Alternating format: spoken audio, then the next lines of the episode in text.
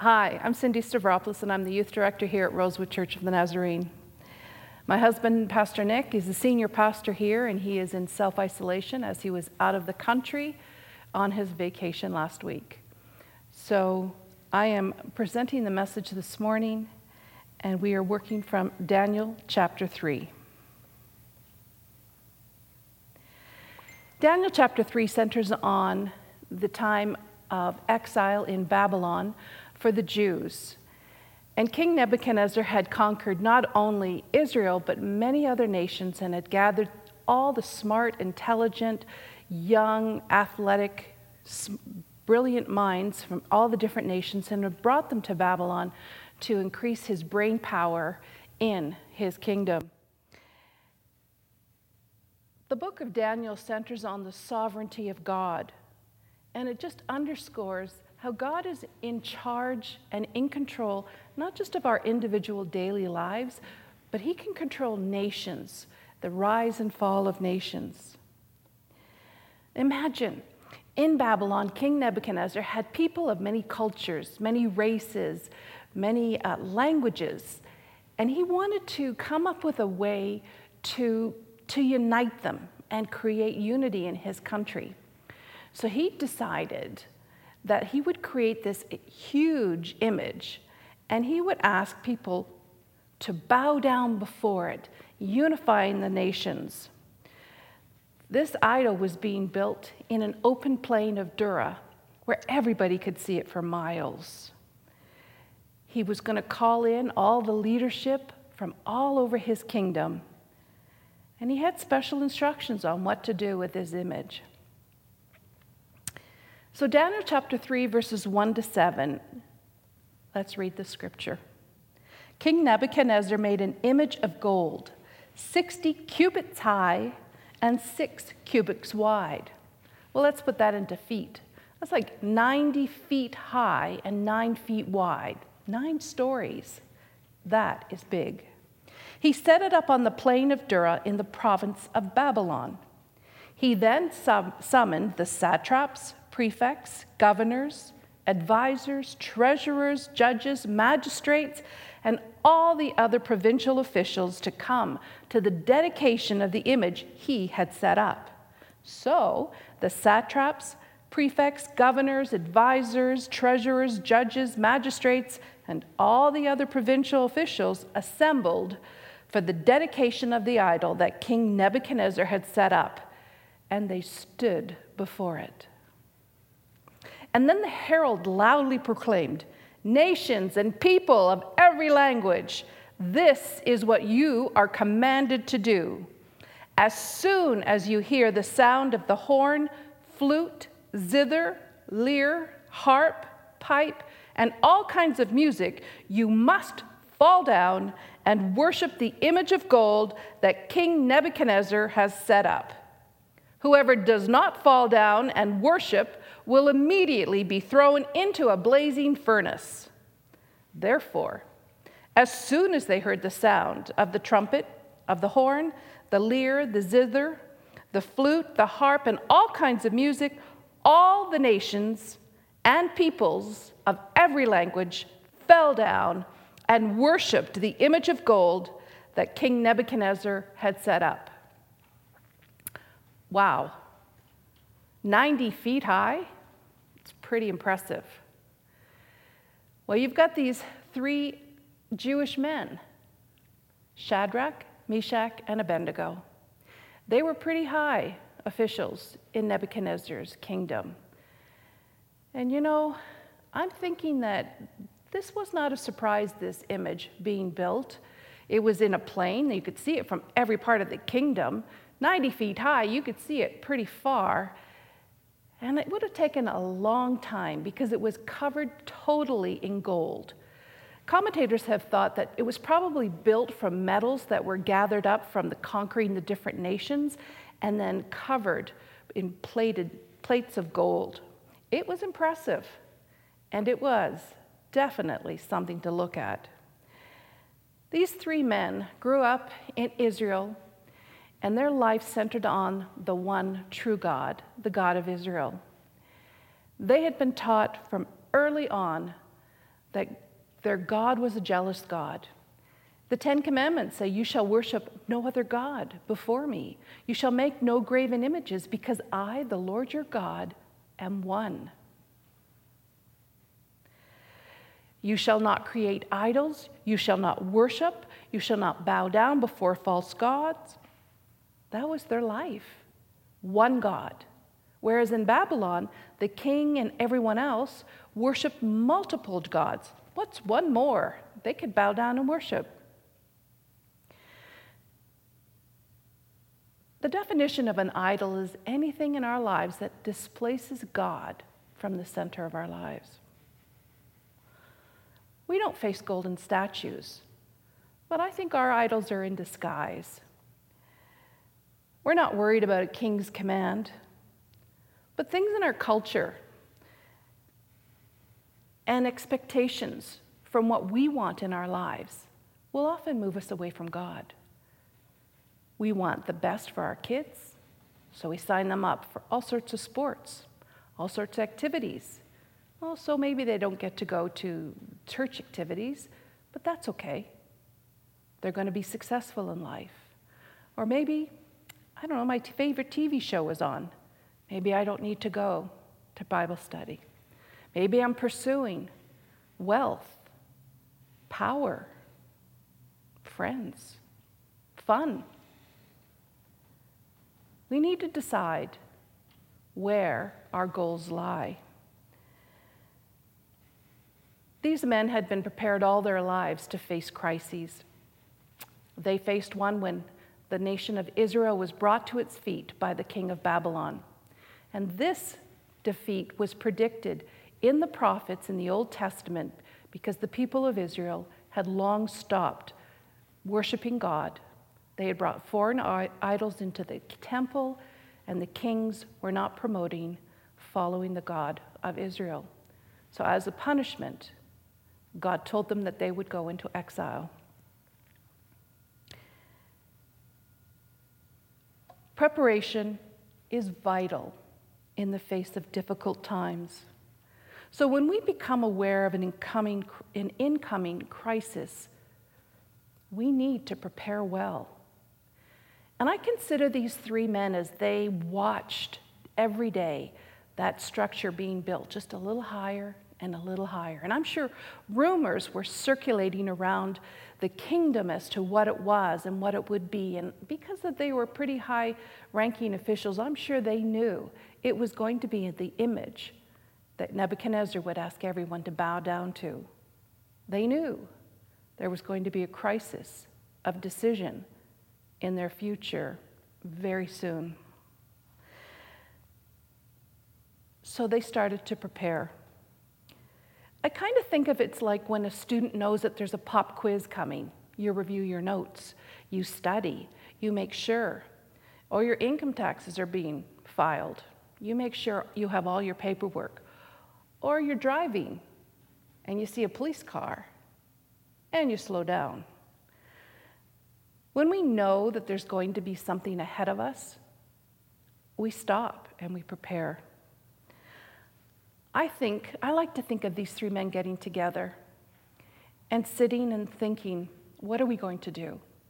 This is really not a good thing. They knew that they could not worship any other idol. And yet, the worship of this image was going to ask them to deny their God as the one true God. Everything that they had, that they had learned and known and believed their entire lives would be in jeopardy.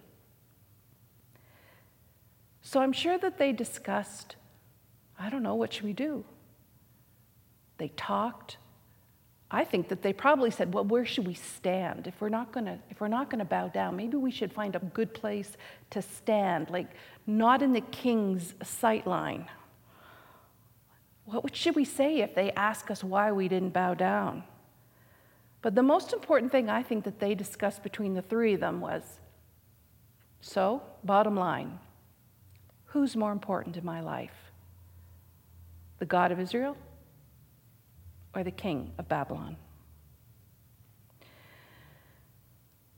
I think that they must have renewed everything that they knew about their God. After all, they probably had the entire Torah memorized. They probably reflected and reviewed the stories of God and how he rescued the people when Moses was crossing the Red Sea from the Pharaohs, when they begged Pharaoh to let the people go, and all the miracles that Moses did in the wilderness. I'm sure that they, they discussed all the miracles and the rescues that the God of Israel had done and that had been recorded in their history.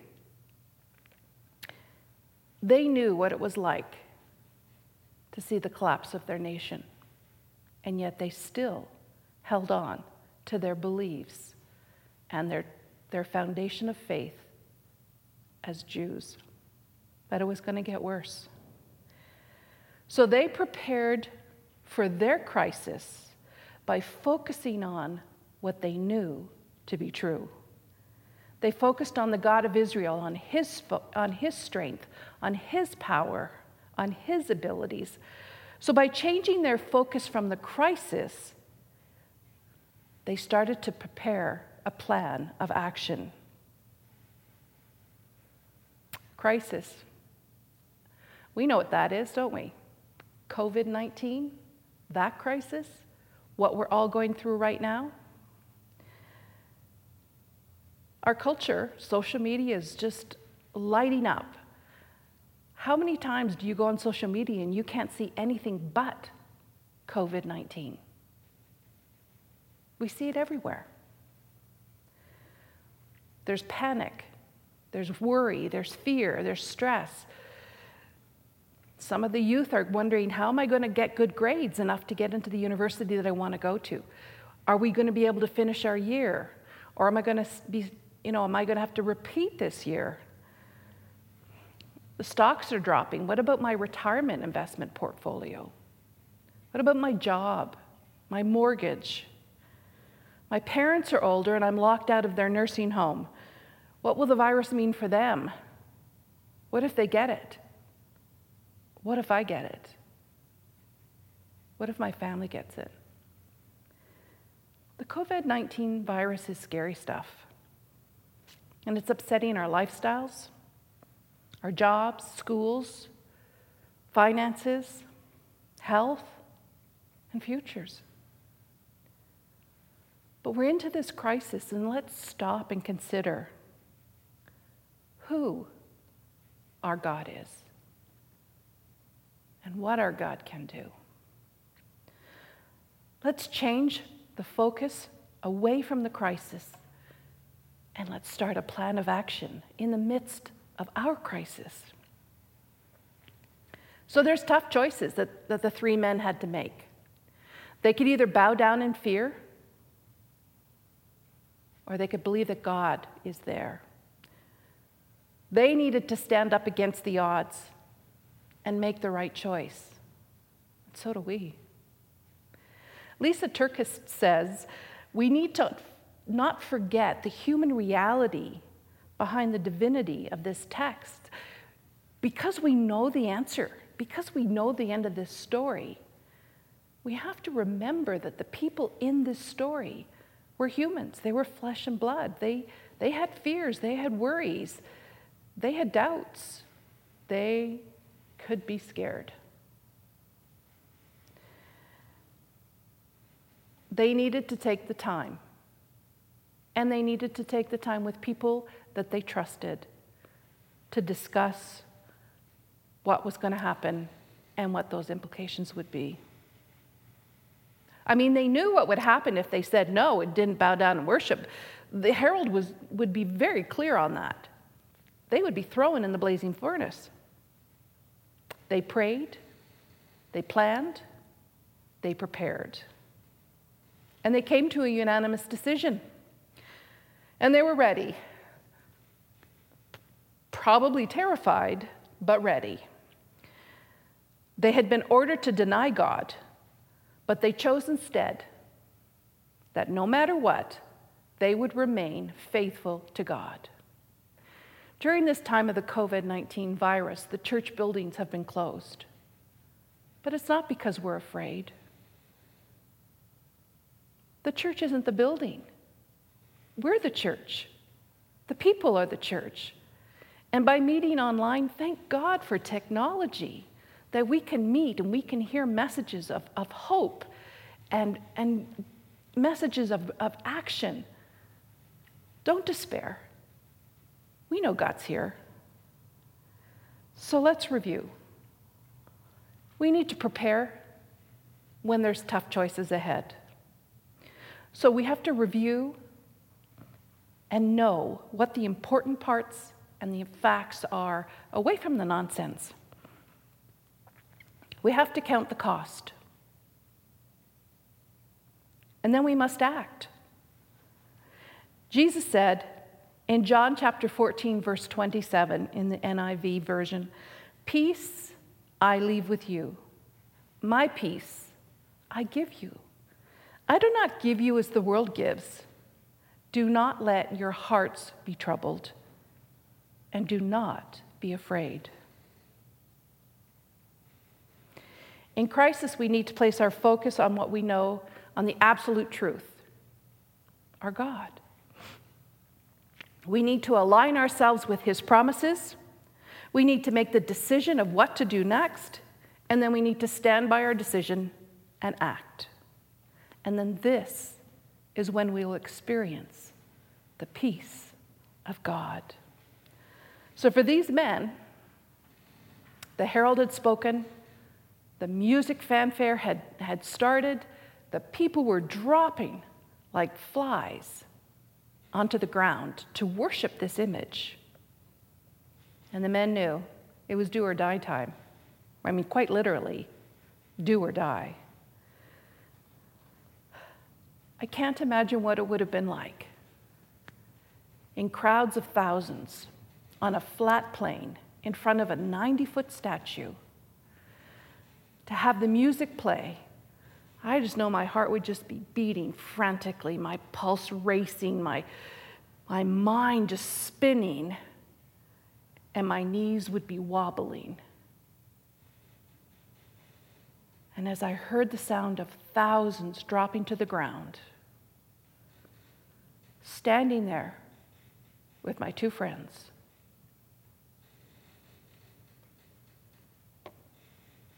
Just the scene in my head. That stand, how terrifying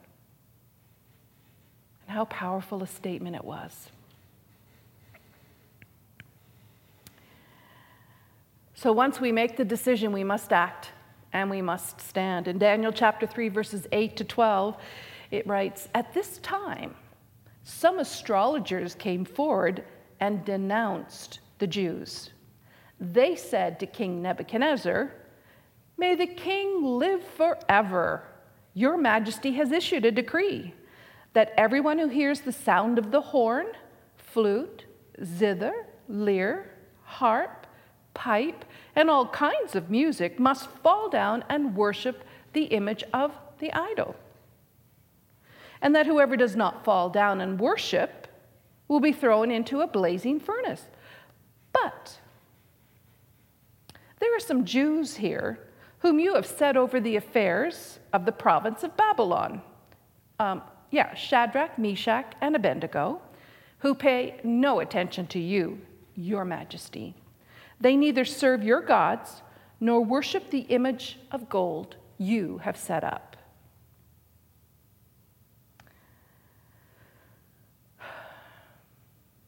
I can just imagine, you know, this being singled out by these jealous astrologers doesn't make the stand easier. They knew God would deliver them or could deliver them.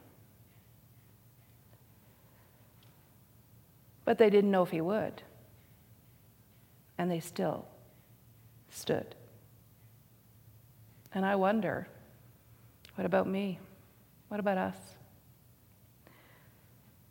When I need to make a stand for my God, could I? Will I be strong enough to make that tough choice? Will I have confidence in making that right decision? But confidence comes when you do what you know you're supposed to do. Hebrews chapter 11, verse 1 in the NIV says, Now faith is confidence in what we hope for and assurance about what we do not see. So they were confident and they took action and they got ratted out. Well, they didn't know what God was going to do. I've read the end of the story.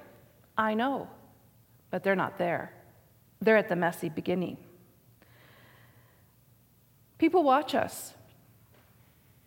People are looking to us as church. For us who say that we believe in the powerful, all powerful God of the universe who knows everything.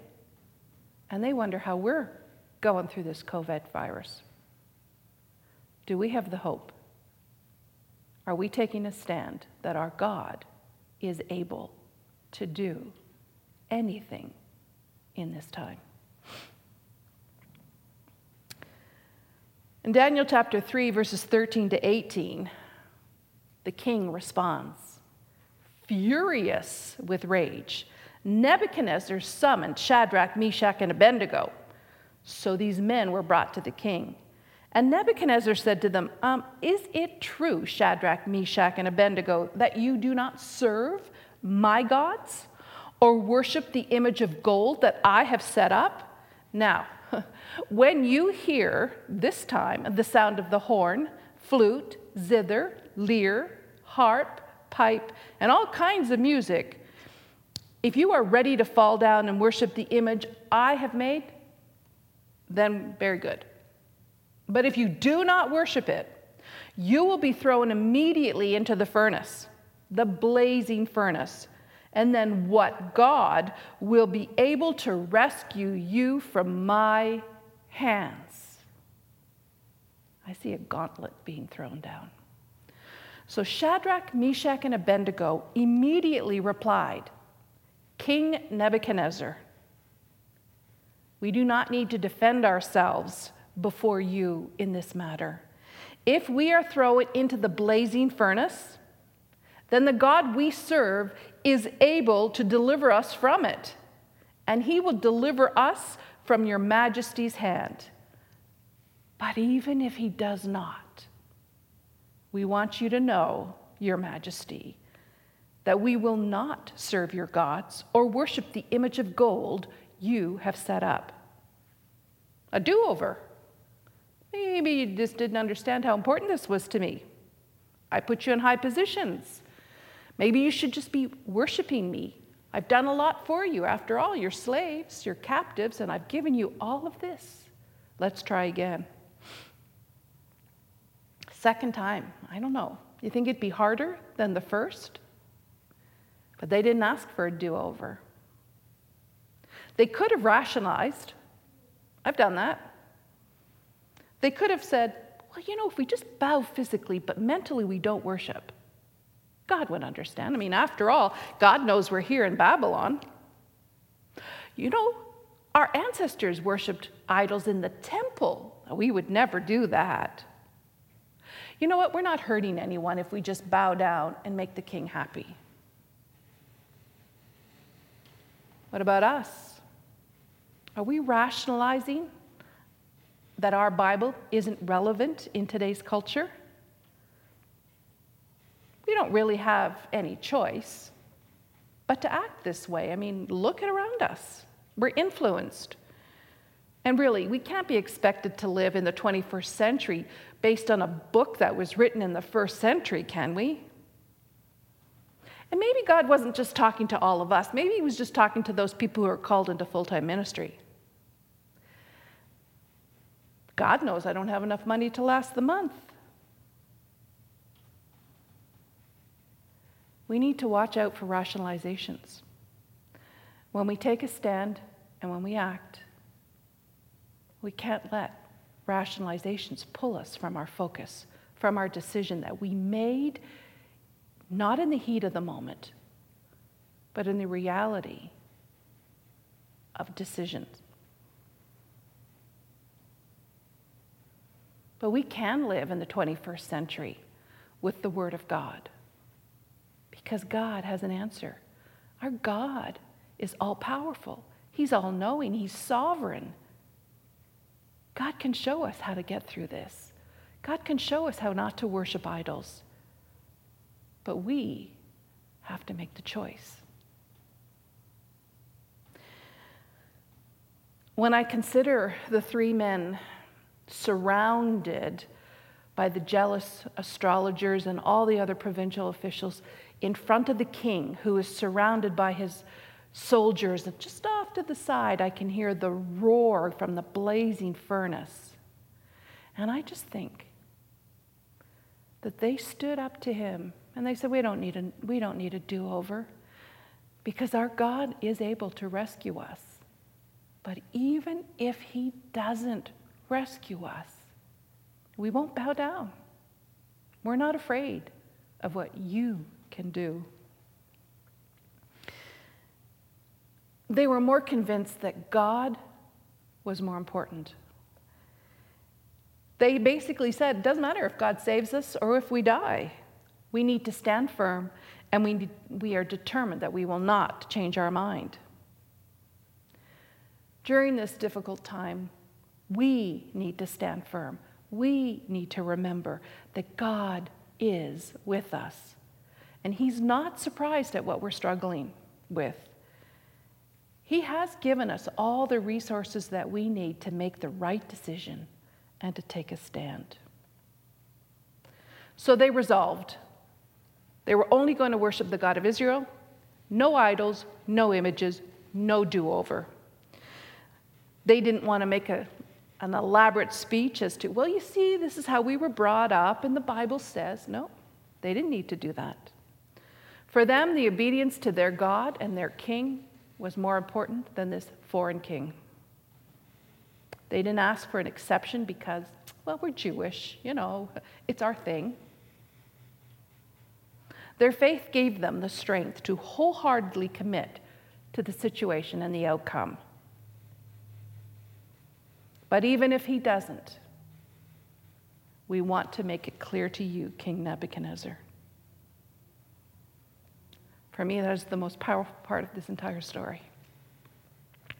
The faith to stand without knowing what's going to happen next. Well, I'm going to tell you what happened to the three guys. Daniel chapter 3, verses 19 to 27. Well, then Nebuchadnezzar was furious with Shadrach, Meshach, and Abednego, and his attitude toward them changed. He ordered the furnace to be heated seven times hotter than usual. Really, you can't heat something seven times hotter, it's just hotter. And he commanded some of the strongest soldiers in his armies to tie them up so Shadrach, Meshach, and Abednego were to be tied up and thrown into the blazing furnace. So these men, wearing their robes, their trousers, their turbans, their outer clothes, they were bound and they were thrown into the blazing furnace. The king's command was so urgent and the furnace so hot that the flames of the fire killed the soldiers who took up Shadrach, Meshach, and Abednego. And these three men, firmly tied, fell into the blazing furnace. Then King Nebuchadnezzar leapt to his feet in amazement.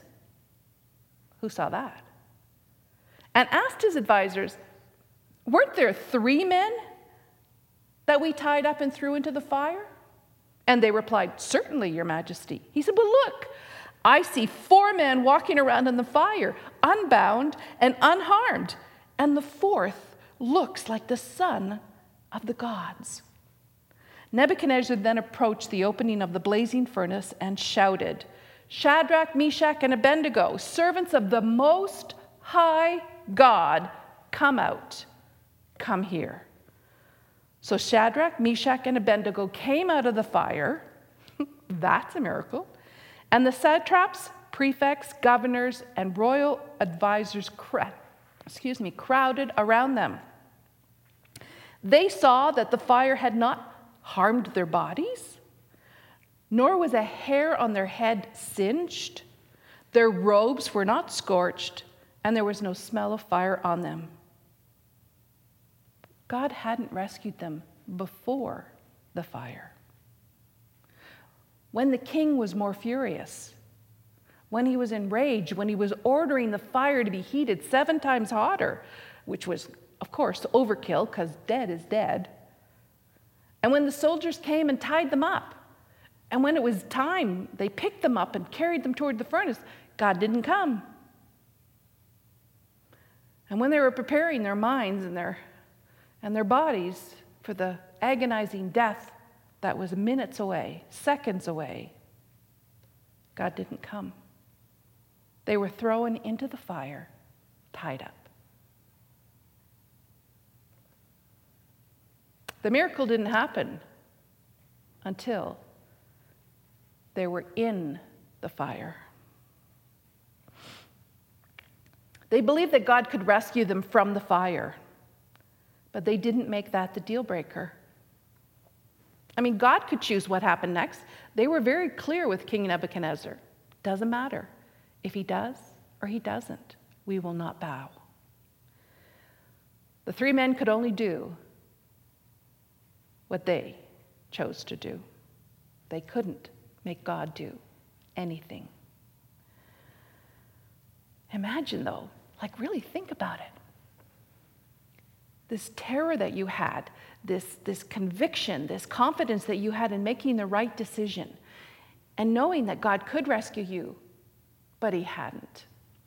Being thrown into the fire and the expectation of this agony from the flames. And instead, imagine, they're walking around like they're walking around in their living room, and an angel is with them, and, and the ties, the ropes that bound them are gone, and they're not hurting, and they're not burning. They're fellowshipping with the angel. Mind blown to me. so I wonder what if I catch the COVID 19 virus, or you do? Why would God allow that to happen? But you need to remember, we need to remember that God didn't stop the three men from being thrown into the furnace.